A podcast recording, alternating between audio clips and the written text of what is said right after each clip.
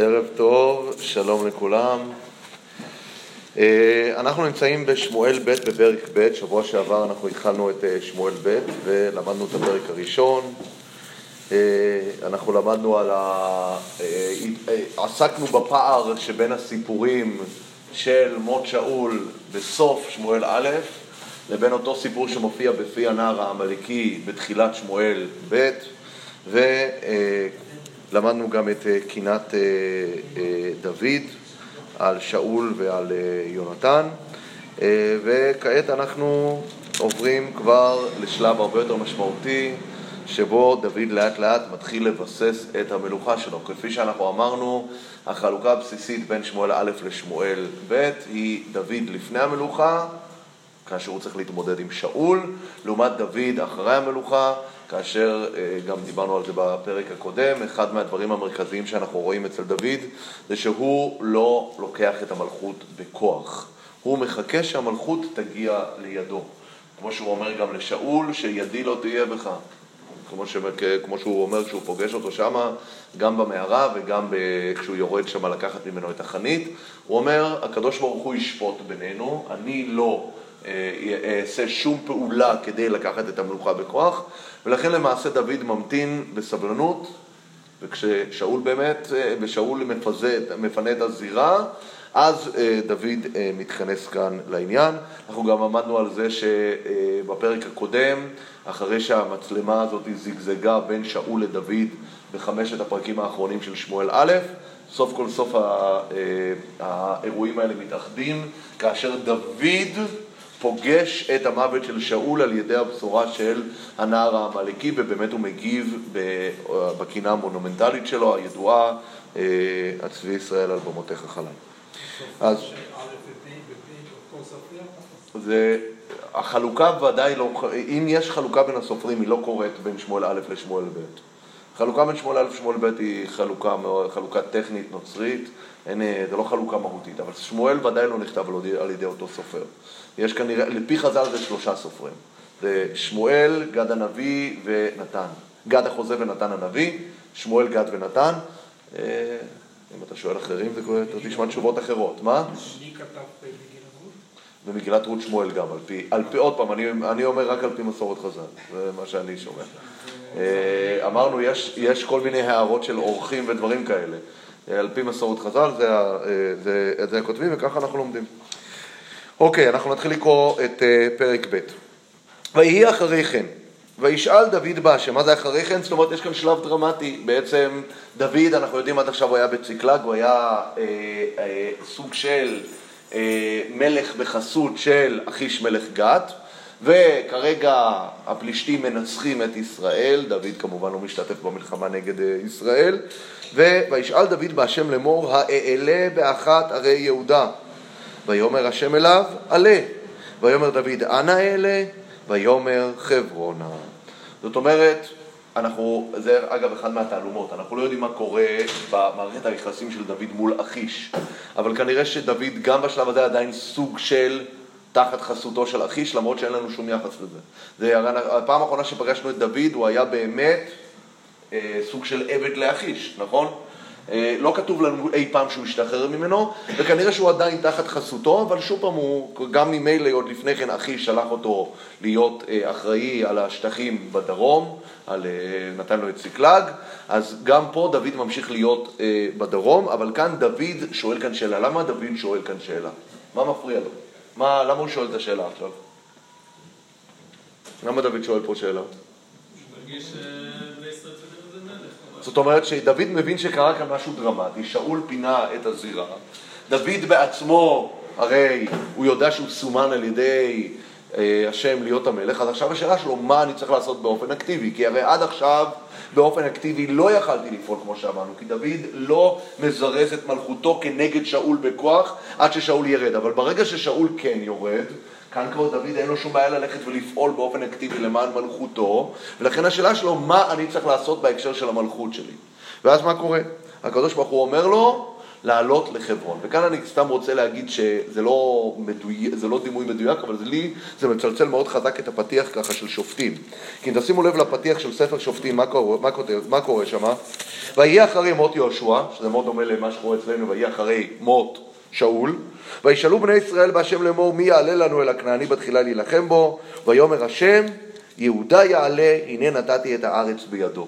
גם כאן אנחנו רואים, אחרי שהמנהיג הקודם מפנה את השטח, יש כאן את השאלה מי יעלה, כאן כבר אין כאן שאלה, זה תיקון, אין כאן שאלה מי יעלה, כי כאן מאוד ברור שדוד הוא זה שצריך לעלות, זה יהודה, אבל שוב פעם, יש כאן את הדימוי הזה, גם שם אנחנו דיברנו בתחילת ספר שופטים, שהפרק ההוא מייצג סוג של פוטנציאל.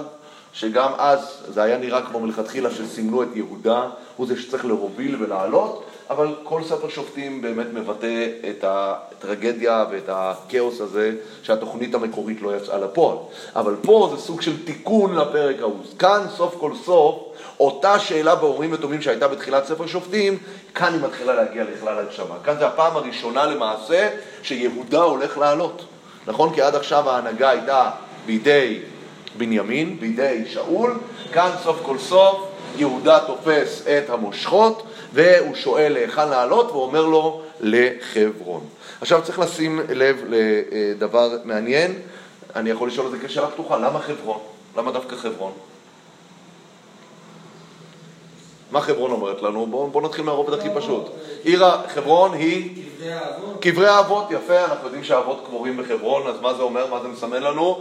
זה מסמל לנו אחיזה, אחיזה יהודית בארץ, המקום הראשון שהיה לנו קניין בארץ. חברון לא רק שהיא הייתה המקום הראשון שהאבות קנו אותו, גם בחלוקה, לא בכיבוש, כמובן בכיבוש, בחלוקה, כאשר התחילו לתת לעם ישראל להתיישב בשטחים שהם כבשו. השטח הראשון שמתואר בתקופת ההתיישבות, ההתנחלות, זה חברון. אך כלב, נכון אנחנו יודעים זה בפרק, אה, אם אני לא טועה, י"ג י"ד ביהושע, ממש בתחילת, אחרי שסיימו לכבוש את כל השטחים, המלחמה הוא יריחו, עי, גבעונים, מלחמת מלכי הדרום ואחר כך הצפון וכל העניין, מתחילים לחלק את הארץ כדי שאנשים יתיישבו בה, חברון זה המקום הראשון שמתיישבים בו. זאת אומרת, חברון זה כבר פעם שלישית שאנחנו נפגוש אותה כמקום שמייצג איזושהי היאחזות ראשונית בקרקע.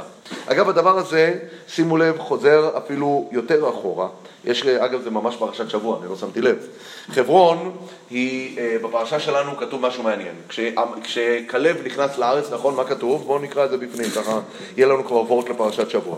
אז משה שולח את המרגלים, נכון? ואז הם הולכים ויעלו בנגב וכלב, ויבואו עד, עד חברון. ומה כתוב שם? יש שם משפט מעניין על חברון. בחברון שבע שנים נבנתה לפני צוען מצרים. מה, מה רוצה הפסוק כאן? מה הוא רוצה להגיד לנו? הנה יקרא. צוען הייתה עיר מאוד חשובה בוודאי, גם, כי זה, זה סוג של גן עדן אה, צוען. אני, אני אקרא את זה רק בפנים שנייה. מה זה? איך הופכים את זה לזה? למרות שיש לנו משהו יותר עתיק ויותר אה, משהו כאילו... הנה, הנה, שנייה, שנייה, ברשותך, ברשותך אני רק אקרא. ויעלו בנגב ויבואו עד חברון, ושם אחימן ששי ותלמי ילידי הענק, וחברון שבע שנים נבטה לפני צוען מצרים. מה, מה רוצים להגיד כאן? מה, מה, מה, מה, מה הסיפור פה? אז יש נקודה כאן מאוד מעניינת, לפחות, אה, אני אומר לפי המדרש. יש רש"י שם על המקום שאומר את הדבר הבא, אני אקריא לכם את רש"י. אפשר שבנה חם את חברון לכנען בנו הקטן קודם שיבנה את צוען למצרים בנו הגדול? לחם, אנחנו יודעים, היה ארבע בנים. היה לו את אה, אה, כוש, פוט, כנען ומצרים. ארבע בנים, כן? הבן הגדול שלו זה מצרים, של חם, כן? חם בן נוח, הבן הגדול שלו זה מצרים, הבן הקטן זה כנען, אוקיי? ומה כתוב כאן? אפשר שבנה חם את חברון לכנען בנו הקטן קודם שיבנה את צוען למצרים בנו הגדול? הרי אני לא, השאלה הזאת צריך להבין, זו לא שאלה היסטורית ריאליסטית, כן? אני לא יודע עד כמה אה, חם הוא זה שבונה את הערים לבנים שלו. אבל בכל מקרה, ככה המדרש תופס את זה, שכשמציגים לנו, וזה הסיפור, הסיפור, זה סוג של סיפור מיתי, איך העמים התפזרו על פני האדמה, הסיפור של כל השבעים העמים, הנכדים של נוח, אז זה מתאר איך, את, התפת, את התפתחות העמים. אז אם זה מתאר את התפתחות העמים, זה אומר שאם מצרים יותר גדול מכנען, הוא אמור להתפתח לפניו. וכאן אנחנו רואים שכתוב שכנען, חברון היא בשטח של כנען, כן? מתפתחת לפני צוען מצרים, איך זה קורה? אלא שהייתה מבונה בכל טוב על אחד משבעה בצוען, ובא להודיעך שבחה של ארץ ישראל, שאין לך טרשים בארץ ישראל יותר מחברון. חברון זה על ההר, זה מלא אבנים, זה באמת מקום שקשה לגידול, הוא בעיקר מתאים למה? למרעה, הוא לא מתאים לגידולי קרקע, כן? ולפיכך הקצוה לקברות מתים. ואין לך מעולה בכל הארצות כמצרים, שנאמר כגן השם בארץ מצרים. וצוען היא המעולה שבארץ מצרים, ששם מושב המלכים, כי היו בצוען שרה, והייתה חברון טובה ממנה שבעה חלקים.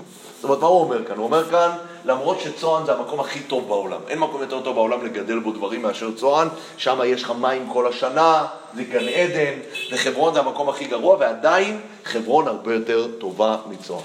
עכשיו, יש כאן נקודה, חברון לא באמת יותר טובה מצוען. אנחנו עדיין נלך ונסתכל על צוען ונראה את חברון, ודאי שצוען יותר טובה. אבל יש כאן משהו שאני חושב, זו נקודה מאוד מעניינת, נקודה מאוד מעניינת שמדברת על חברון כמקום. כשנוח מקלל את, ה, את, את כנען, מה הוא מקלל אותו? אחרי שחם וכנען מעורבים בזה שהם ראו את ערוות אביהם, הוא מקלל אותו כנען, עבד עבדים יהיה לאחיו, נכון?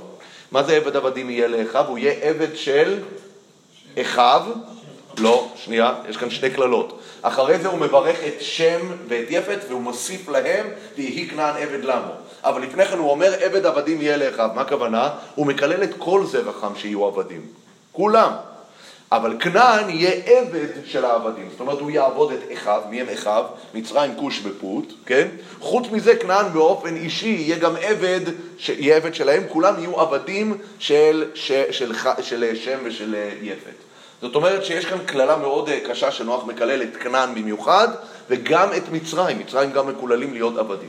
בפועל אנחנו רואים שמצרים לא נהיים עבדים, לא עוברים מקללת נוח אה, נניח פחות מאלף שנה, ומצרים משעבדים את כולם. אנחנו יודעים שעם ישראל שהוא מבני שם הוא הופך להיות עבד של מצרים. איך מצרים מצליח להשתחרר מהקללה הזאת של נוח שהוא הולך להיות בעצמו עבד, לא רק כנען יהיה עבד, כנען יהיה עבד עבדים, אבל גם מצרים אמור להיות עבד. איך הוא משתחרר מזה? כאן יש נקודה מעניינת שזה קשור למה שרש"י כאן מביא בשם המדרש. מי ששולט בחברון, מי שמצליח לאחוז בחברון, יש שם דברים מעניינים שנפתחים. למה? כי חברון, מייצ... מי קבור בחברון? חברון קבורים לא רק האבות, הקדושים קבור מי? אדם הראשון. זאת אומרת שאתה, כשאתה אוחז בחברון, אתה נוגע, מה שנקרא, בסלע הקיום. אתה מצליח, מה שנקרא, לחזור לרבדים הכי בסיסיים של המערכת.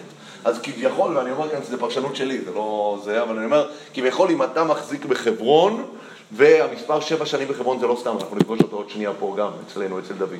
אם אתה בחברון נמצא ואתה מחזיק, שם זה המקום להתחיל ממנו. אם אתה רוצה לדעת, כמו, כמו במקומות מדעיים, בכימיה, יש כל מיני חומרי בסיס, חברון היא החומר בסיס של האחיזה שלנו כאן בארץ. אבל היא גם החומר הבסיס שמגיע, חוזר כבר לאדם הראשון, ולכן כשחם נותן לבן שלו מצרים את חברון, והוא בונה את חברון שבע שנים לפני צוען, הוא בעצם מצליח איכשהו לבטל את הקללה שיש לו על מצרים. הוא נותן, הוא מצליח לבטל את זה, ובסופו של דבר, מה שקורה זה שהוא אה, אה, מצליח להינצל מאותה קללה דווקא בגלל שהוא מחזיק בחברון, והוא בונה אותה שבע שנים לפני צוען. מעניין, זה נשמע קצת מיסטי, אבל אם תראו דבר מעניין, שגם אצלנו דוד הולך להחזיק בחברון שבע שנים לפני שהוא נהיה מלך על כל ישראל. זה אומר שכנראה, אני לא יודע מה, יש שם איזשהו משהו בחברון שכשמחזיקים בה, מצליחים לתפוס אחיזה אמיתית אה, בארץ, זה המקום. אנחנו יודעים שגם בזמננו לאחוז בחברון זה לא סיפור קל. חברון היא סוג של אה, מקום שמבטיח לך אחיזה אה, אה, בארץ, וגם כנען, עוד לפני, אה, עוד לפני עם ישראל משיג אחיזה בארץ, כשהוא מחזיק באמת אה, גם אה, בחברון. בואו נראה. אז אנחנו, אנחנו קוראים פה, ואנה הלב, ויאמר חברונה, ויעל שם גם דוד, אני קורא בפסוק ב', דוד וגם שתי נשיו, אחינועם הישראלית ואביגיל אשת נבל הכרמלי, ואנשיו אשר עמו העלה דוד וביתו, וישבו בערי חברון.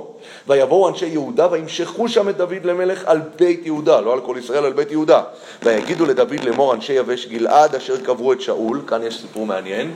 דוד פונה עוד שנייה, מספרים לו על הגבורה של אנשי יבש גלעד שהצילו את מה? את הגופות של שאול ובניו מחומת בית שאן.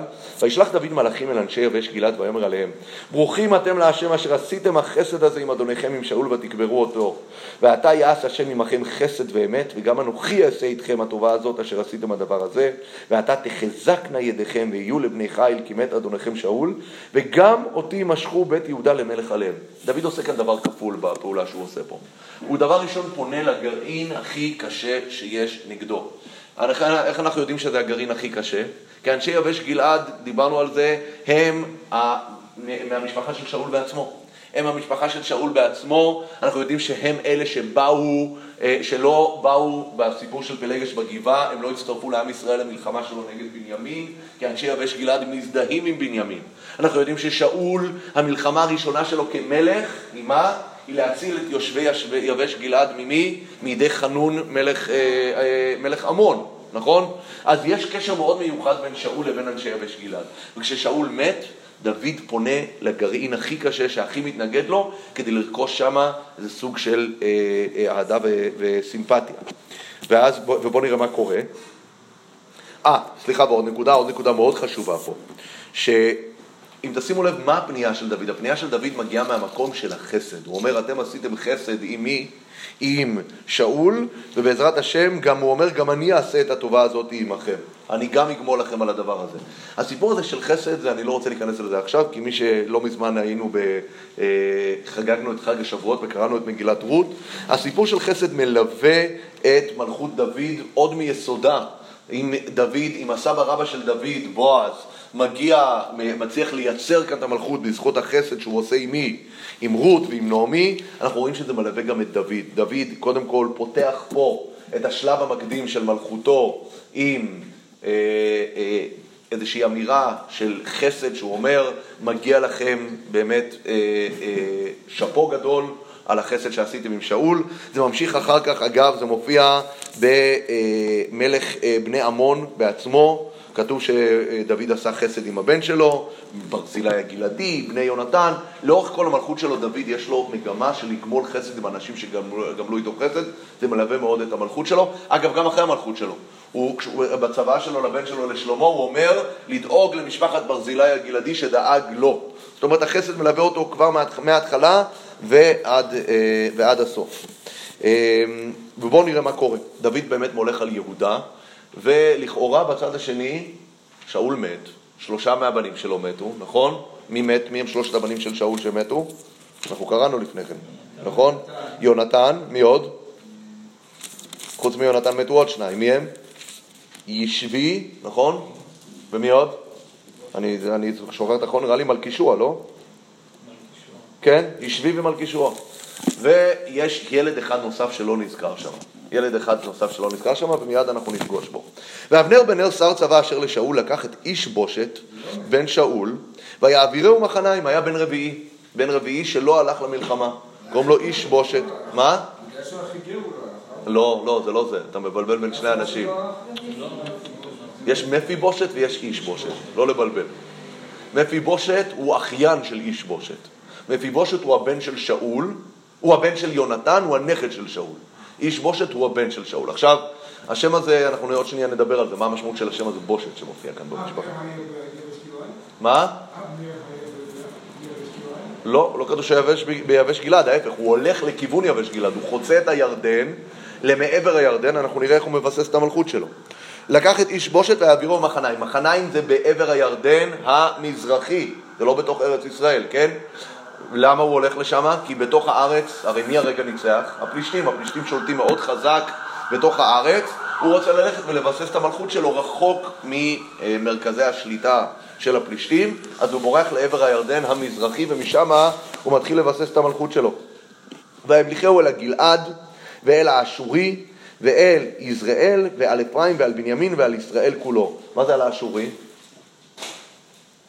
האשורי הכוונה היא כאן אשר, לא אשור. לא העם האשורי. אשר, מלשון אשר, כי שימו לב, הוא ממליך אותו על הגלעד, הוא לאט לאט פולש, לאן? פולש דרומה, הוא מתחיל ממחניים, גלעד, הוא הולך לנחלה של שבט אשר, יזרעאל, עמק יזרעאל, אפרים ועל בנימין. זאת אומרת, התיאור כאן בפסוק מתאר איך אבנר בן נר לוקח את איש בושת, ממליך אותו, ומצליח להשליט אותו לאט לאט מצפון לכיוון דרום, נכון? לכאורה כאן זה נראה תהליך באמת של התעצמות. האם הוא מתעצם פה על חשבון דוד? לא. הוא מתעצם פה על חשבון מי? על חשבון הפלישתים. לא על חשבון דוד. דוד בינתיים הוא מולך על שבט יהודה. איש בושת, שהוא בסופו של דבר הוא מלך בובה, הוא לא בעצמו עושה כמעט שום דבר. כמו שאנחנו רואים, אבנר שולט פה, נכון? הוא לוקח, הוא לוק... נכון? מה, מה, מה כתוב כאן? ויעבירהו מחניים, וימליכהו, כן? בן ארבעים שנה, אני ממשיך לקרוא, איש בושת בן שאול ומולכו על ישראל, ושתיים שנה מלך, אך בית יהודה היו אחרי דוד. הוא מולך על הכל. ויהי מספר הימים אשר היה דוד מלך בחברון על בית יהודה, שבע שנים ושישה חודשים. זה אותם שבע שנים שדיברנו, שיש כאן כנראה איזשהו, איזה עניין מסביב לשבע שנים לשלוט בחברון. אולי זה מה שאמרנו, אולי הסברים אחרים, אבל בכל מקרה, מה שאנחנו רואים פה זה שדוד שולט על יהודה שבע שנים, איש בושת, שהוא המלך הבובה, ששימו לב, הוא ממש כאילו אבנר משתמש בו, נכון? ויעבירהו מחניים, מה זה ויעבירהו? הוא בחור גדול, הוא בן 40, כן? אבל אבנר משתמש בו ממש. אה, עכשיו שימו לב דבר, אה, דבר מאוד מעניין. כמה שנים דוד מולך בחברון? שבע, שני, שבע וחצי שנים. מה כתוב כאן לגבי אה, איש בושת? בן ארבעים שנה איש בושת, בן שאול במולכו על ישראל, ושתיים שנה מלך. למה רק שנתיים מלך? מה? כל ישראל שנתיים. יפה, יפה. זה קשור למה שדיברנו קודם.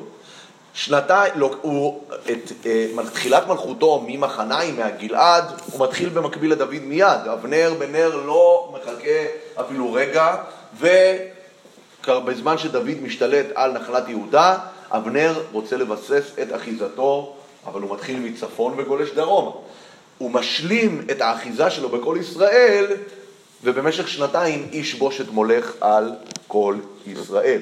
אבל אה, על חלקים אה, יותר קטנים, ודאי שאיש בושת מלך, אה, עוד פעם, כמו שאמרתי, אבנר הוא היה המוביל פה אה, בשנים האלה. יש כאלה שפירשו את זה אחרת, יש כאלה שפירשו שבחמש שנים שלפני שאיש בושת מלך, אבנר היה עוצר, כי איש בושת לא היה עדיין מוכן לזה, הוא לא, עדיין לא היה לו את המוכנות הנפשית, למרות שהוא היה בן 40, אז אבנר שלט בשם איש בושת, ועבר חמש שנים, היה תהליכים פוליטיים, ואז הוא שם את איש בושת אה, למלוך, אבל לא, זה לא שאתם מתאר כאן את החלק ההדרגתי. מה? לא שומע? כן. עכשיו, בואו בוא נדבר קצת על השם הזה, אה, בושת. מה זה בושת? מה? זה כמו בן שנה שהוא יפה, יפה. קודם כל, זו הערה נכונה. אנחנו, ומה כתוב? בשנתיים מלך על ישראל. זאת אומרת, המספרים הם דומים. שנתיים שאול מולך, שנתיים הבן שלו מולך, שיכול להיות שזה גם משווה ביניהם. זה אומר שהמלכות הבן כמלכות האב. זאת אומרת, לא, לא, שלא יהיה לנו כאן ציפיות גבוהות. נכון, נכון, יפה. אז בדברי הימים באמת השם, כמו שאמרת יפה, הוא איש בעל. כל מקום שמופיע בעל, אז מי שכותב את ספר שמואל משנה את זה לבושת. זה מופיע, נגיד, אנחנו מכירים את גדעון, גדעון איך הוא נקרא? ירובל. ואנחנו יודעים שפה בספר, איפה זה אני רשמתי לעצמי, אה, קוראים לו אה, ירובול, ירובשת. הנה, אה, תראו בפרק י"א, פסוק כ"א, בשמואל ב', פרק י"א, פסוק כ"א, כן? שמה, מה, מה קורה שמה? זה במצור שדוד מנסה יחד עם יואב לעשות את המזימה שאוריה החיתי ימות, נכון? אז מה, מה, מה קורה שמה? אה, כתוב שם, מי היכה, פסוק כ"א, מי היכה את אבימלך בן ירובשת, הלא אישה השליכה עליו פלח רכב מעל החומה וימת בטבץ, נכון? זאת אומרת, מה קורה שם? שם הם מתארים את הסכנה שיש בללחום ממש צמוד לחומה, כי אם אתה לוחם צמוד לחומה, עלולים לזרוק עליך דברים מלמעלה, כן? אז מה, איך קוראים שם לירובל, גדעון ירובל? ירובשת. מה אנחנו רואים? שיש החלפה של השם בעל עם השם בושת, בושת כשמו כן הוא. אז בואו נשאל, נשאל אחרת, אז למה קראו להם בעל? אז אצל גדעון פחות קשה, כי אנחנו יודעים ירובל הכוונה היא מריב בעל, נכון? לאמור ירב בו הבעל, ככה כתוב, ככה כתוב uh, בספר שופטים, זאת אומרת ירובל הכוונה היא שהוא הביס את הבעל. אבל למה במשפחת שאול אנחנו רואים שיש לאנשים שמות של בעל? מסתבר, וזה דבר שאתם צריכים לדעת, אה, אה, דבר מרתק, שהוא גם במחקר מופיע, וכאן ניתן כאן איזושהי נגיעה קצת תיאולוגית פילוסופית. במחקר למעשה רוב השמות, לא, מה זה רוב, רוב מוחלט של השמות שאנחנו מכירים של השם, של האל היהודי, מופיעים גם בתור אלי כנען. כל השמות. י"ק ו"ק ואלוקים ואל ושקי וכל השמות האלה מופיעים גם כשמות של אלים כנעניים. וכאל עליון, כל הדברים האלה מופיעים שם. אגב, יש שם אחד בלבד שלא מצאו לו עדיין מקבילה בפנתיאון האלים הכנעני, שזה השם צבקות. הרבה, הרבה מהשמאלנים אוהבים לצחוק ולהגיד שהשם היחידי שהוא יהודי אותנטי זה השם המלחמתי של הקדוש ברוך הוא. אבל, אה, אבל בכל מקרה, יש לכולם מקבילות, ויש הרבה אנשים שבאמת אה, התפלאו ואמרו מה, איך, איך זה ייתכן שכל השמות של הקדוש ברוך הוא נמצאים בתוך המרחב הכנעני, בתור שמות של אה, כל מיני אלים של עבודה זרה. אבל האמת היא שיש כאן נקודה שגם קצת קשורה לרמב"ם, שהרמב"ם מדבר. הרי כל השמות של האל הוא עניין מושאל, הוא עניין טכני, הוא לא עניין אמיתי ומהותי, כי בתפיסה אנחנו לא יכולים להשיג את האל. אלא מה אנחנו משיגים, ולכן יש גם ביהדות הרבה שמות לאל, אנחנו חווים את נוכחות האל בהרבה זירות, בהרבה, אה, אה, בהרבה מופעים שונים, ולכן זה מה שאנחנו אומרים. כל שם של האל מייצג מפגש מסוג אחר של האדם עם האל. אבל מה עשה, וזה בעצם התרגיל היהודי, ויש כאן תרגיל פסיכולוגי. ברגע שהמונותאיזם נכנס, הוא אומר, כל הכוחות האלה שאתם מכירים, שיש להם הרבה הרבה הרבה שמות, ואתם חשבתם שהם שייכים לישויות נפרדות, כולם הם של אותו ישות, זו ההגדרה המונותאיסטית. אז מה אנחנו עושים? אנחנו לוקחים את כל השמות שאתם כבר מכירים, ואנחנו אומרים, כולם הם של אותו אל, אוקיי? זאת אומרת שהפעולה היהודית היא בדווקא לנכס ולקחת את השמות שקיימים בשטח ולהכניס אותם לתוך העולם ולתוך המרחב היהודי ולהגיד כל השמות האלה שהכרתם, כולם הם של אל אחד, של הקדוש ברוך הוא, שהשמות האלה, וזה בהגדרה, בהגדרה הפילוסופית, אנחנו אומרים, אף פעם לא מאפיינים את האל בעצמו, אלא מאפיינים את הצורה איך שאני כאדם חווה את האל. גם השם בעל, תקופות מסוימות היה שם של, שהיה נוכח בתוך העם היהודי כשם של הקדוש ברוך הוא. רק מרגע, בתקופות יותר, הרבה יותר מאוחרות, במיוחד כנראה בתקופה של אחאב ואיזבל, שהשם בעל הפך להיות שם כל כך דומיננטי של אל שהוא אנטי הקדוש ברוך הוא. אנחנו יודעים שבתקופה של אחאב ושל איזבל זה ממש היה ראש בראש. אה, אנחנו יודעים שאחד מהדברים שמאפיינים את אחאב כמלך זה שהוא היה המלך הראשון שהכריז מלחמה לקדוש ברוך הוא. עד אז היה מלכים שהיה בתקופה שלהם עבודה זרה. אבל היה עבודה זרה, והיה עבודה להשם, היה חופש פולחן, איש הישר בעיניו יעשה. אחאב הוא הראשון, בעקבות אשתו איזבל, שיצא למלחמת חורמה להשמיד את השם אלוקי ישראל, ובשם מי הוא עושה את ההשמדה הזאת? הוא הולך והורג את כל הנביאים, עד שעובדיה צריך להכביש את ה-70 נביאים במערה, הוא עושה את זה בשם הבעל. ולכן השם הזה, בעל, כשם שהיה פעם כן בתוך העולם היהודי, הוא נדחק החוצה. וברגע שהוא נדחק החוצה, כל האנשים שקראו להם מראש בשם הזה, כן? הרי שמות של האל נמצאים אצלנו בתוך השמות. ירמיהו, חזקיהו, כן? כל השמות האלה, נכון? זה שמות שמשלבים את שם השם. אז איש בעל במקור היה כוונה איש של השם, כן? אגב, יש, יש צורה אחרת איך שמופיע השם שלו. ישבי, נכון? מה הכוונה ישבי? מה זה ישבי? איש של מי? של הקדוש ברוך הוא, של י"ק ו"ק. סיומת V היא סיומת שמייצגת את שם השם. אז אנחנו רואים שהשם בעל והשם י' כו' היו מרובבים, אוקיי? כי השתמשו, השתמשו בהם בשתי הצורות הללו. אבל בתקופה יותר מאוחרת, ברגע שהבעל הפך להיות שם מבוזה, אז החליפו אותו ונתנו שם גנאי וקראו לזה ירובשת. זה מאוד דומה אגב למה שרש"י אומר לגבי המצבה. הוא אומר בתקופת האבות מצבה הייתה אהובה לפני המקום, וכתוב הרי אצל יעקב שהוא הסיך מצבה, אבל בשלב מסוים ברגע שאומות העולם אימצו את זה והפכו את זה לעבודה זרה, הוצאנו את זה מהיהדות. אותו דבר קרה עם השם בעל, ולכן במקור באמת קראו להם בעל. קראו לו איש בעל, וקראו לו מפי בעל, וקראו לו ירו בעל, אבל ברגע שהשם בעל הפך למוקצה מחמת מאוס, הלכו אה, והוציאו את השם הזה מהחוק. מה? מה זה? אני, אני מניח בתקופה שאחרי אחאב. זאת אומרת, זה עורך מאוחר, זה לא בתקופה שזה נכתב. עורך מאוחר יותר הולך ומשנה את השמות. לשאלתך, שאלת, דיברת, דיברנו היום כבר על העריכה. מה זה? איפה רואים התייחסות אה, להשם בתור בעל? בדברי הימים, הם נקראים, אני אומר, בדברי הימים אנחנו רואים שאותם אנשים נקראים איש בעל. לא מסתבר, אני, אני אומר את זה עוד פעם בסברה, לא מסתבר ש... אה, אני אגיד לך איפה ההוכחה. ההוכחה כנראה זה מהשם ישבי, תשים לב. יש לך, יש לך אה, אה, אה, איש בושת וישבי זה אותו אחד. יש לשאול ארבעה בנים. בוא, בוא, אולי נעשה את זה מסודר יותר. שאול, שאול כשהוא יוצא למלחמה עם שלושה בנים, מי הם שלושה הבנים שמתו? אני חיפשתי את זה ולא מצאתי את זה. יונתן, יפה, יונתן מלכישוע ועמינדב. יש בן רביעי שנזכר בבני שאול, קוראים לו ישבי. אנחנו עכשיו פוגשים אותו בשם איש בושת. בדברי הימים אנחנו פוגשים אותו בשם איש בעל. ישבי הוא שם שמתעסק עם, אה, עם המשמעות של שם י' כו', כמו ישי אגב. גם ישי הכוונה היא, הסיו- הסיומת אה, אה, עם, אה, עם היוד הזאתי, היא סיומת של שם השם, אוקיי? ישי אגב במקומו, בדברי הימים לפעמים כתוב א' י' ש' י'. מה זה א' י' ש' י'? איש השם. זה הכוונה איש, ישי, האבא של דוד. אוקיי? וגם כאן, איש, אה, אה, אה, איש, איש בושת, איש בעל, כתוב ישבי. ישבי הכוונה היא איש של השם. אז אנחנו יודעים מצד אחד קוראים לו איש השם, מצד אחד קוראים לו איש בעל, ומצד שלישי קוראים לו איש בושת. אז מה שאנחנו אומרים זה דבר כזה, אנחנו אומרים איש וי ואיש בעל זה אותו דבר. כי השם בעל והשם י"ק ו"ק, שניהם עדיין היו, אה, נחשבו, נחשבים, נחשבו כשמות לגיטימיים של הקדוש ברוך הוא. אבל ברגע שהשם שלו התקבע כאיש בעל, ואחר כך הבעל הפך למוקצה מחמת מאוס, לקחו את השם בעל והחליפו אותו והפכו את זה לבושת, שום בושה, כדי לבזות את העבודה הזרה.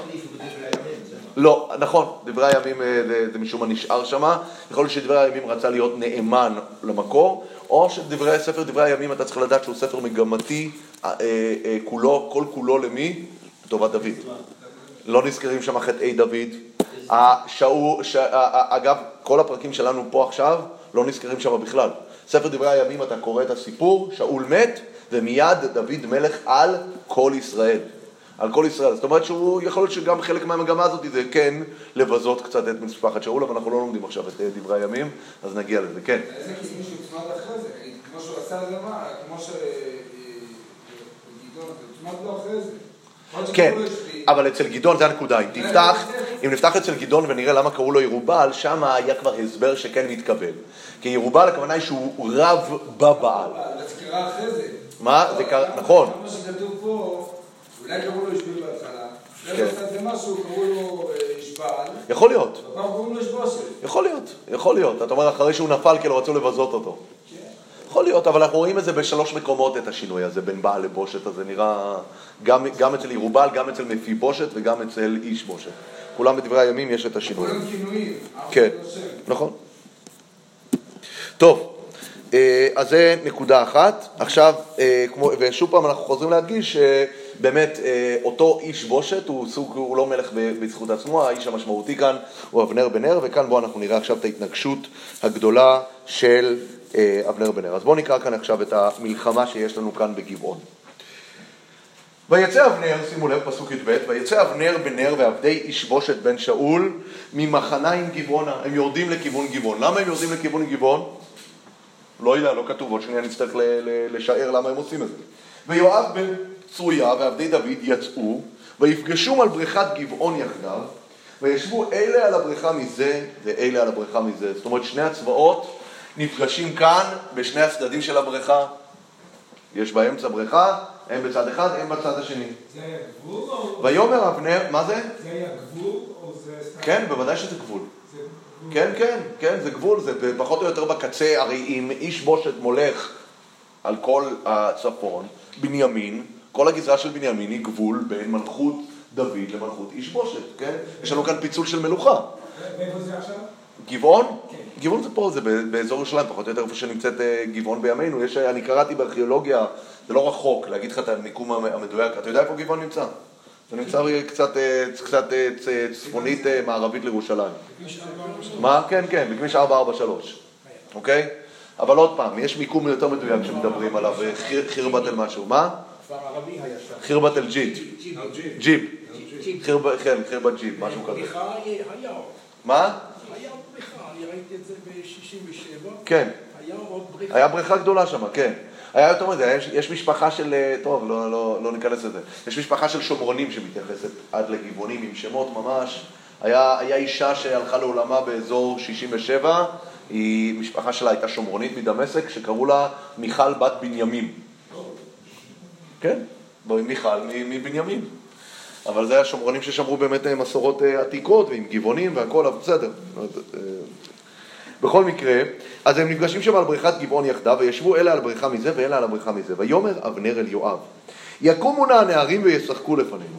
ויאמר יואב, יקומו. זה נראה פה מה, לכאורה זה נראה, רוצים לשעשע את עצמם, נכון? רוצים לשעשע את עצמם, יקומו הנערים וישחקו לפנינו. זה ביטוי, נכון? יקומו הנערים וישחקו לפנינו. אגב, חז"ל שדנים את, אה, את אבנר לכף חובה על הדבר הזה. אומרים שבסופו של דבר הוא נענש במוות אכזרי בגלל שהוא שיחק עם דם של נערי ישראל. מה? ככה חז"ל אומרים. ויקומו ויעברו במספר 12 לבנימין ולאיש בושת בן שאול ו-12 מעבדי דוד. ויחזיקו איש בראש רעהו וחרבו בצד רעהו ויפלו יחדיו. זה נראה כאילו תוקעים אחד, אה, אחד בשני את החרבות בבת אחת ונופלים ויקרא למקום ההוא חלקת הצורים אשר בגבעון. ותהי המלחמה קשה עד מאוד ביום ההוא. וינגף אבנר ואנשי ישראל לפני עבדי דוד. מה, מה, מה, מה קורה פה? מה, זה סיפור מאוד מאוד מוזר, נכון? כאילו הם, הם מתחילים, קודם כל, זה אחד מהדברים שאני תמיד הייתי אומר לתלמידים שלהם, שתדעו, שתדעו שמשחקים של מכות הופכים תמיד למכות אמיתיות. זה תמיד, אני גם זה, אני אומר את זה לילדים שלהם, בלי, לילדים שלי בלי להסביר את הדבר הזה. לפעמים ילדים אוהבים להתגושש. לא, אין, אין. מכות בצחוק הופכים למכות אה, על אמת, אבל זה גם לא, האמת היא שהדוגמה לא נכונה. זה לא באמת מכות בצחוק פה. יש פה מתח אדיר. יש כאן שתי צבאות משני הצדדים, ויש כאן הצעה, וההצעה הזאת היא כנראה מאוד דומה להצעה שהיה עם גוליית. לפתור את המלחמה הזאת בצורה של פשוט דו-קרב בין, בין אנשים, במקום לשלוח את כולם לתוך שדה הקרב, והם שולחים 12 מול 12. כנראה שהביטוי ויאחזו איש בראש רעהו וחרבו, זה רוצה להגיד ששם באמת המערכה לא הוכרעה. זה היה סוג של תיקו, אז הם הרגו אותם, הם הרגו אותם, בסופו של דבר כולם היו מתים. לפעמים זה קורה בזירות של הגלדיאטורים האלה. כולם בסופו של דבר מתים, אש הדדית. בסופו של דבר המערכה לא מוכרעת שמה אה, בין הצדדים, ואז מה שקורה, זה לא מוכרע, אז אוטומטית שני הצבאות מתנגשים זה בזה, וזה גולש לזירה היותר רחבה של הקרב בין הצבאות הללו. ותהי המלחמה קשה עד מאוד ביום ההוא וינגף אבנר ואנשי ישראל לפני עבדי דוד. והיו שם שלושה בני צרויה. בני צרויה האלה, אנחנו עוד נפגוש אותם. בני צרויה האלה הם קשים, הם קשים, הם, הם, יש להם, הם חמי מזג. אנחנו ראינו כבר שכשדוד אה, פוגש את שאול והוא יכול להרוג אותו, אז מה קורה? אבישי דוחק בו ואומר, תהרוג אותו, תהרוג אותו. בני צרויה יש להם דם חם והם אה, אוהבים לרוץ לקרב, כן? אה, ויש שם את יואב ואבישי ועשאל, ועשאל קל ברגליו כאחד הצבאים אשר בשדה. וירדוף עשאל אחרי אבנר, ולא נטה ללכת על הימין ועל השמאל מאחרי אבנר. ויפן אבנר אחריו, ויאמר אתה זה עשאל? ויאמר אנוכי. ויאמר לו אבנר, נטה לך על ימינך או על שמאלך, ואחוז לך אחד הנערים וקח לך חליצתו. חליצתו הכוונה ייקח את הבגדים שלו ותעזוב אותי. ולא אבה עשאל אסור מאחריו. זאת אומרת, עשאל באמת הוא חם מזג, הוא רודף, הוא רוצה להפיל את אבנר, ודבר אחד שאנחנו יודעים זה שעשאל לא מבחין בפערי הכוחות בינו לבין אבנר. אבנר הוא שר צבא, מיומן, הוא כבר נמצא עם שאול כבר כמה שנים טובות במלחמות, ואבנר גם מבין את המשמעות של להרוג את עשאל, הוא לא רוצה לעשות את זה. הוא אומר, תעזוב אותי, אני לא רוצה לפגוע בך, ואני יודע, בני צרויה האלה הם קריזיונרים, הם מטורפים, אם אתה תהרוג אחד מהם זה חשבון שאי אפשר לסגור אותו. אז הוא אומר, תעזוב אותי. גם יחסי כוחות. מה? אולי מרגיש גם זה כמו להרוג איזה ילד כזה. אני לא יודע לפחות ילד, אני חושב שהמציאות פה מראה שעשאל לא מודע לפערים האלה. עשאל לא מודע ולכן הוא ממשיך לרדוף אחריו, כן? ושימו לב לסיטואציה הכל כך לא הוגנת. כי אבנר יכול לעצור ולהסתובב ולהרוג אותו, אבל אבנר אומר, אני, רוצה ש... אני לא רוצה שיהיה כאן עימות בינינו. אז אני בורח לא כי אני מפחד ממך, עשהאל, תבין את זה, הוא אומר לעשהאל. אני לא מפחד ממך, אני יכול להרוג אותך. אני בורח כי אני לא רוצה להסתבך עם. עם הסיפור של המוות שלך. אם אתה לא תניח לי, אני אהיה חייב להרוג אותך וזה יהיה נורא. אני לא רוצה לעשות את זה, כן? ויוסף עוד אבנר, שימו לב, ויוסף עוד אבנר לאמור אל עשהאל, סור לך מאחריי, למה אככה ארצה ואיך אשא פניי אל יואב אחיך? מה זה איך אשא פניי אל יואב אחיך?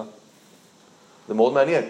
זה מראה שאבנר, מאוד היה חשוב לו לשמור את האופציות פתוחות.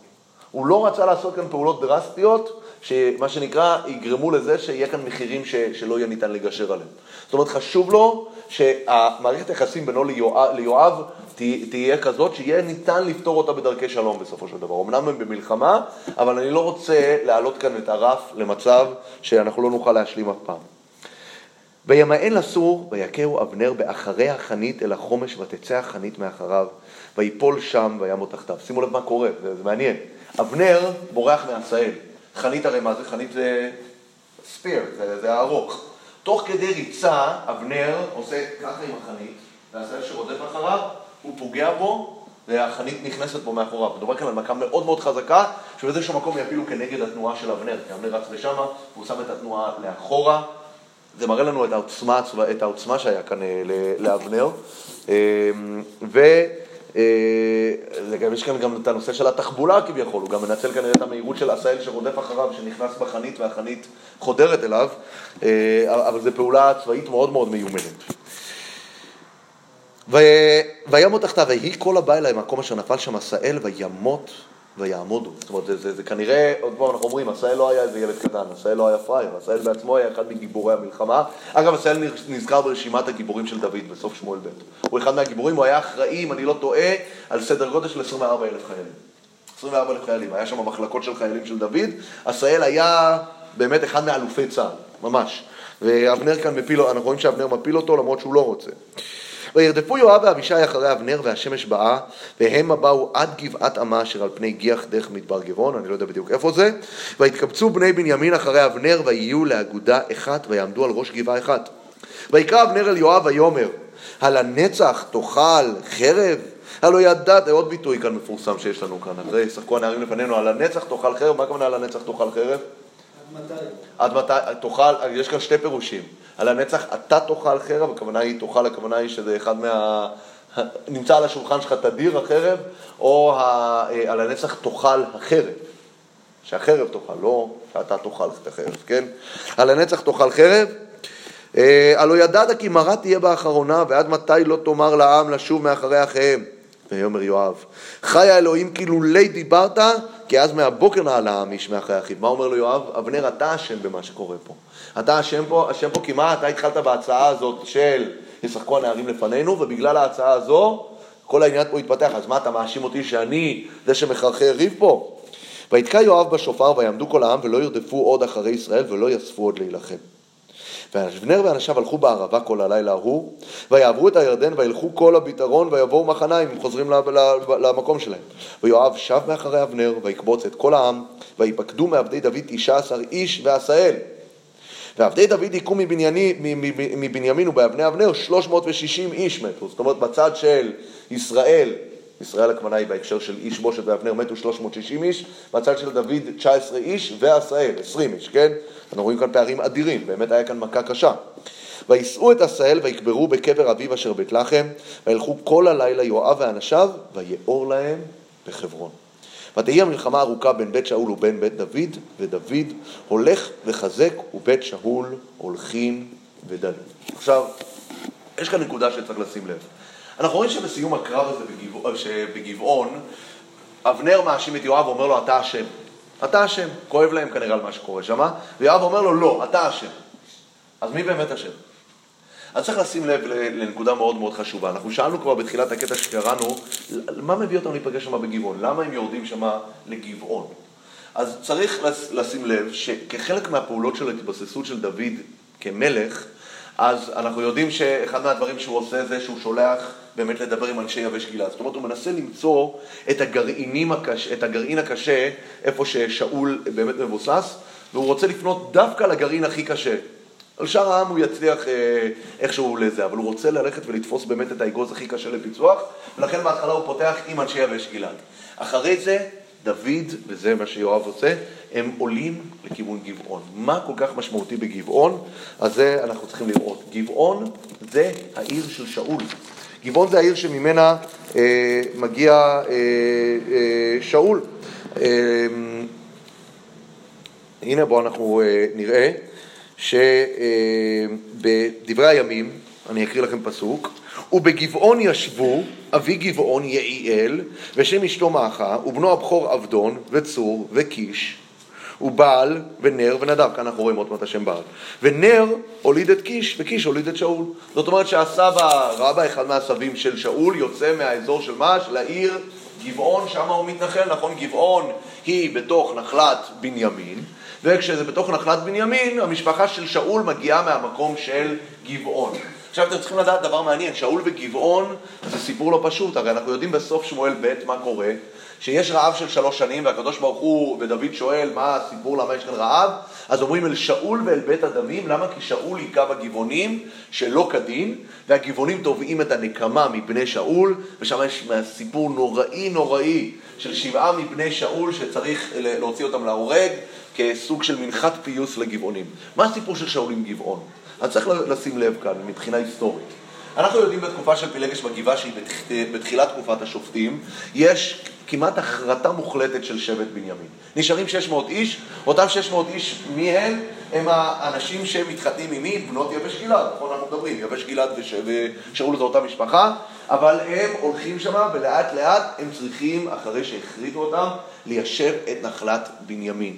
וכאשר הם צריכים ליישב את נחלת אה, בנימין, הם צריכים לאט לאט להתפרס בשטח, להתרבות אה, ולאחד שם בשטח, ולכן אנחנו רואים שלאט לאט, אנחנו רואים אגב בדברי הימים, כמעט כל דור ממשפחת שאול, כל דור הולך לגור במקום אחר. זאת אומרת, יש להם איזושהי משימה של השתלטות, ולכן נולד ילד, יש לו משפחה, הוא הולך לגור בעוד עיר שנחרבה בפילגש בגבעה. וככה לאט לאט לאט הם הולכים ומשתלטים. וחלק מהתהליך ההשתלטות הוא דחיקת הכנענים מהשטח, נכון? זה הסיפור של תקופת השופטים, זה ככה באמת פרק א' של שופטים פותח, זה שיש כאן ארץ, והארץ הזאת היא מלאה במובלעות שיושבים בכנענים, וצריך לפנות אותה, וזה באמת אחד מהתפקידים גם של שבט בנימין, כאשר יש לו כוח קטן. אחד מהדברים שעומדים בעוכריו של שבט בנימין כשהוא צריך להשתלט על השטח זה הגבעונים. ולמה, מה הבעיה עם הגבעונים? גבעונים אי אפשר לגרש אותם. למה אי אפשר לגרש אותם? כי יש להם, הם כרתו ברית. הם כרתו ברית ועם ישראל נשבע להם בעורמה בתקופת יהושע שלא ייגעו בהם. גבעונים הם שייכים אגב לחיבי, אנחנו צריכים לדעת, הגבעונים הם מהחיבי, חיבי זה אחד מעממי כנען. שמגיע לשם. אחד מהסיבה שהם יכלו אגב לעבוד על יהושע, כי זה עם כנעני שמגיע בעיקר מהצפון, החיבי יושבים באזור צידון, אוקיי? ולכן הם ידעו לאמץ אורחות של מישהו שהגיע מרחוק. כשהם באים באמת לעבוד על יהושע ועל הזקנים, שהם באו מארץ רחוקה. אבל הם יושבים שם ויש איתם ברית, וכרגע בני בנימין צריכים להשתלט על השטח שלהם, וכששאול הופך למלך, אחד מהפרויקטים הגדולים שלו שאנחנו למדים עליו למפרע, אנחנו, לא- הוא לא כתוב אה, בתקופה של שאול, זה שהוא מנקה את השטח של בנימין לגמרי, וכשהוא מנקה, מנקה את השטח של בנימין לגמרי, הגורם הזר שהכי מפריע לו שמה זה הגבעונים, כי הגבעונים יושבים שם לכאורה עם רישיון, יש להם רישיון מעם ישראל, העם הכנעני האחרון שיש לו רישיון לגור שם, ושאול כנראה שמכסח אותם בצורה מאוד רצינית. מכסח אותם מאוד רצינית, ובמיוחד שגבעון עם נחלת אבותיו של, של, של שאול. זאת אומרת, זה לא סתם שיש לו חשבון למען שבט בנימין, יש לו עניין אישי עם הסיפור של גבעון, כי הסבא רבא שלו, כמו שאמרנו, בגבעון ישבו אבי גבעון וכולי, שזה הסבא רבא של שאול מגיע מגבעון. עכשיו שוב, כשדוד, כשמגיע, זאת אומרת שגבעון ממש מסמלת את המקום המרכזי של האחיזה של שאול, זה נחלת אבותיו, כשמגיעים לשם ללכת, יואב מגיע עם, ה, עם עבדי דוד, עם החיילים של דוד, לגבעון, זה קריאת תיגר מאוד משמעותית כנגד מי? כנגד איש בושת. כאילו, אתה, אתה יכול לעשות כל מיני דברים, אבל ללכת ולנסות להשתלט על גבעון, זה כבר לגעת בנקודה מאוד מאוד מאוד רגישה אצל משפחת שאול. ולזה, ולזה, לא, ולזה לא מוכנים. ולכן צריך לשים לב שכשיואב מגיע לגבעון זה סוג של פרובוקציה. זה סוג של פרובוקציה שהוא הולך עכשיו ל, ל, ל, לעצבן את, את, את, את, את האנשים. חוץ מזה, אנחנו יודעים שגבעון היא עיר סופר סופר חשובה. אם דיברנו על זה שדוד מתחיל להיות מלך בחברון, כי חברון היא גם, יש לה משמעות דתית, נכון? היא עיר האבות, והעיר שקבורים בה, קברו באדם הראשון, והאבות, והתנחלות ראשונה והכל. לגבעון גם יש משמעות דתית, במיוחד באותה תקופה. מה יש בגבעון? משכן. משכן. הרי ברגע שאנחנו יודעים דבר, אגב זה עוד אחד מהדברים שאנחנו למדים, הוא לא כתוב בפירוש. אנחנו יודעים ש... אגב, זה כתוב בספר אה, אה, דברי הימים, ש... ש... ש... מה? נכון. אחד מה שאנחנו יודעים שהיה משכן בשילה, שילה חרבה, על ידי הפלישתים. אחר כך המשכן עובר לאן? לנוב. גם נוב חרבה. על ידי מי? על ידי שאול בעצמו. השאלה היא, מה קורה בין החורבן של נוב לבניין בית המקדש? אהרון, אגב, בתקופה הזאת כבר לא נמצא. אנחנו יודעים שאהרון יושב כל הזמן בבית עובד אדום הגיתי ליד ירושלים בכלל. אז. יש כאן משכן ללא ארון, שבהתחלה הוא נמצא בנוב אחרי חורבן שילה, ואנחנו יודעים שלפני בניין בית המקדש, זה כתוב בספר דברי הימים, מצוין שם שכשדוד קונה את גאון ארבנה ומסמן את זה כמקום שבו יקום בית המקדש, המשכן חונה בגבעון, ככה כתוב. אני אקריא לכם את הפסוק, זה בדברי הימים א', פרק כ"א, ומשכן השם אשר עשה משה במדבר ומזבח העולה בעת ההיא בבמה בגבעון. זאת אומרת שהמשכן נמצא בגבעון. אנחנו לא יודעים מתי, מתי זה עבר, יש יסוד סביר להניח שברגע שנוב חרבה, אז מיד זה עבר לשם, כי אנחנו לא מכירים תחנה אחרת. לא מכירים שום תחנה אחרת. זאת אומרת שלהחזיק בגבעון, זה הכוונה היא להחזיק במקום הפולחן המרכזי של עם ישראל באותה תקופה. עכשיו, להחזיק במקום הפולחן המרכזי זה לא דבר של מה בכך, במיוחד בהקשר הפוליטי. אנחנו יודעים הרי בפיצול אחר של המלוכה, הרי זה הפיצול הראשון של המלוכה שאנחנו מכירים בעם ישראל, אבל יש פיצול יותר מאוחר, נכון? הפיצול של מי? ירובעם ורחבעם. ומה אחד מהדברים המרכזיים שעומדים לנוכח ירובעם ומביאים אותו לחטאים הכי גדולים? זה שמה? שמרכז הפולחן נמצא אצל בית יהודה, ולכן הוא צריך לעשות עגלים בדן ובבית אל, והוא צריך לשנות את החגים, והכל כי מה ההיסטריה הגדולה שלו? שאנשים לא ילכו לשמה להקריב קורבנות, ואז ייתה ליבם אחרי הדבר הזה. ולכן גבעון כאן עומדת בסופו של דבר בתוך אותו ויכוח בדיוק. האם המשכן שנמצא בגבעון יהיה בידי מי? בידי בית דוד, או בידי בית שאול, כי מי שמחזיק שמה, יש לו את היכולת, אני לא יודע אם יצא לכם להיות במירון, בל"ג בעומר. אתה מגיע למירון, מה אתה רואה? פרופגנדה של כל זרם יהודי שקיים. חב"דניקים שמים שם כאלה ענקיים של הרבי מחב"ד. הברסלבר שמים שם דברים ענקיים של רבי נחמן. כל אחד שם שם את הדברים שלו, אם זה לפני בחירות במיוחד, יש שם הכל. לעלות למשכן, זה, זה, זה, יש שם גם את המימד של הפסטיבל, כן? אנחנו יודעים שחופני ופנחס ניצלו את זה לרעה, נכון? כתוב שהם היו שוכבים את הנשים הצהובות על, ה, על המשכן. אבל יש איזשהו מימד של פסטיבל, במיוחד תחשבו פסח, חגים, שלושה רגלים, עולים לשם כל עם ישראל. אם אתה המלך ואתה נמצא שם, אתה מנצל את זה לצרכים פוליטיים. ולכן, ב, ב, ב, בהקשר הזה, גבעון היא סופר חשובה בהגדרה מי ישלוט בה, ולכן שם יש את ההתנגשות. כל עוד זה רק אה, אה, עניינים שקשורים לצפון, אנחנו רואים, דוד לא, כמעט אין כאן את הבעיה. הבעיה מתחילה פה, כשמתחילה מריבה, מי ישלוט על אה, אה, גבעון. וכאן אני אומר שוב פעם, זה שיואב הולך לשם, במיוחד לנוכח זה שגבעון מזוהה באופן מאוד משמעותי עם בית שאול, ואגב, זה מסביר עוד נקודה, למה המשכן עובר מנוב לגבעון? מה, מה, מה פתאום גבעון? הכוונה היא ששאול בעצמו, שהוא מחריב את נוב, נכון? שאול הוא זה שמחריב את נוב בעקבות הבגידה של אחימלך, רוצה לקחת את העיר גבעון ולרומם אותה, היא נחלת אבותיו, נכון? כל הנדל"ן בשטח, המחירים שלו עולים, נכון? אני תמיד אומר, הדבר הכי חכם בעולם זה לקנות דירות בירושלים. שיבוא משיח, יהיה כאן בית מקדש, הנדל"ן יעלה אפילו עוד יותר, כולם רוצים להיות קרוב, ל... קרוב לבית המקדש, נכון? אז יהודי מאמין חייב לקנות בירושלים. בכל מקרה, אז, אז שאול, שאול, שאול אה, אה, רוצה לדאוג ל, ל, ל, לעיר שלו, נחלת אבותיו, אז הוא לוקח את המשכן ושם אותו אה, בגבעון. וכאן כשיואב מגיע לשם ומנסה ככה להציק, זה כבר אה, עניין שאי אפשר לעבור עליו בשתיקה, ולכן אבנר מתייצב שם מצד השני של הבריכה. אבל דעקה, יש לנו כאן בעיה, שיחסי הכוחות פה יוצרים סיטואציה לא שוויונית, כי אנחנו יודעים שאצל דוד, דוד הוא לוחם מהולל, ובהחלט אה, אה, אה, הכוח שלו עדיף על אבנר. לכן אבנר אומר, אתם יודעים מה, בואו נפתור את זה בדרך יחסית זולה, על ידי המלחמה כאן בין הנערים. אז לכן אני אומר, מצד אחד, יואב, אפשר להגיד כאן, אבנר באופן כללי, יש לו את האשמה כי הוא זה שמוביל את כל הפילוג הזה, נכון? אם לא היה כאן את אבנר, לא היה פילוג בעם ישראל בכלל. כי הרי הוא זה שלוקח ומשליט את איש בושת ומוביל איתו את כל הפילוג, שבסופו של דבר מי ששולט באמת זה אבנר. אז הוא אשם בעניין הזה. מצד שני, כשזה מגיע כאן, לסיפור הספציפי הזה, גם ליואב יש אשמה. מה אתה עכשיו מתחיל לשלוח ידיים בכיוון של, של, של גבעון ומנסה לשלוט עליה? אז יש כאן אשמה הדדית, ואנחנו רואים שכשהם פוגשים אחד את השני אחרי הקרב, הם מאשימים אחד את השני, נכון? ו... זה, זה, אנחנו רואים כאן באמת את שני הצדדים בהקשר הזה, כי באמת לא ברור כאן מי יותר אשם. אבנר אשם על כל המהלך כולו, אבל באופן ספציפי, פה בסיפור הזה, מי שאשם זה כנראה יואב יותר מאשר אבנר, שבוחר ללכת ולעשות את הפרובוקציה הזאת עם גבעון. אבל האמת היא שבסופו של דבר, הצורה והתוצאות של הקרב גם מספרות חלק מהסיפור הזה. כי מה קורה כאן? בסופו של דבר נופלים אמנם מישראל 360, ומיהודה כמה נופלים? 20, 19 ועוד עשרת.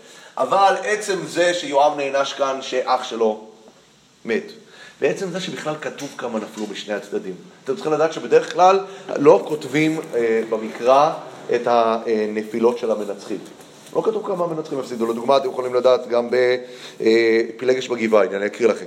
ויצאו בני בנימין מן הגבעה וישחיתו בישראל ביום ההוא שניים ועשרים אלף איש ארצה.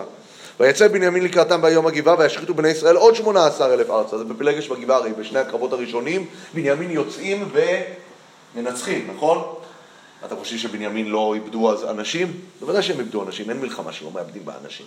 אבל התנ"ך בדרך כלל לא מציין כמה נפלו מהצד המנצח. כי הצד המנצח הוא בדרך כלל זה שמפאר את הצד של הניצחון שלו, נכון? ולכן מה? ולכן מתואר רק אה, כמה זה, גם בעי אנחנו יודעים, נפל מעם ישראל, אנחנו יודעים בדרך כלל בקרבות, בקרבות בתנ"ך כמה המפסידים נפלו מהם. כאן זה מאוד יוצא דופן. כאן התנ"ך עושה, אגב אם תיכנסו זה מאוד מעניין, אני מאוד אוהב לעשות את זה. תיכנסו לערך בוויקיפדיה שמתאר מלחמה, תמיד יש שם טבלה כמה כל צד איבד. אנחנו ישראל, פלסטינים, אה, מלחמת העולם השנייה, כל אחד זה. היום כשאנחנו עוסקים במחקר מאוד חשוב לנו לדעת כמה איבד כל אחד מהצדדים. התנ"ך לא, זה לא מחקר, זה לא עניין בתיעוד של כמה נפלו מהמנצחים, וכאן כן, כאן יש טבלה משוואה. אומרים לך, מהם נפלו 20 ומהם נפלו 360. למה עושים את זה פה? כי יש כאן הדגשה שכמו אה, המשפט הקלישאתי, שכשזה מלחמת אחים מהסוג הזה, כל הצדדים מפסידים. כל הצדדים גם מפסידים, ולכן גם כאן כתוב כמה נפלו מהצד המנצח. כן. שנייה, שנייה, אני...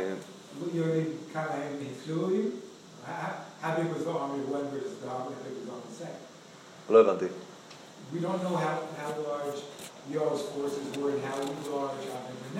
נכון. If you have 200 people with, with spears against נכון, נכון, נכון, אבל, אבל, אבל בסופו של דבר בתנ"ך סופרים את ה, מה שנקרא את ה-casualties, סופרים כמה, כמה גופות יש. זה, זה המדד בסופו של דבר. כן, מה רצית לשאול? שמה? לא בתור מבחינה משמעותית מי ניצח פה, כי גם נכון שהמספר הוא מועט, אבל עשהאל וכל עשהאל הוא מכה גדולה, אבל אני כן, אני כן חושב, כי בסופו של דבר, אם תשימו לב, וזה אני כן חושב, וזה אני חושב ונסיים גם בזה, אם תשימו לב איך מסתיים הסיפור פה. המלחמה של גבעון מוצגת כרקע וכפתיח למלחמה ארוכה מאוד, הרי מה הסיום של הפרק, נכון? הסיום של הפרק זה שיש כאן מלחמה מאוד ארוכה.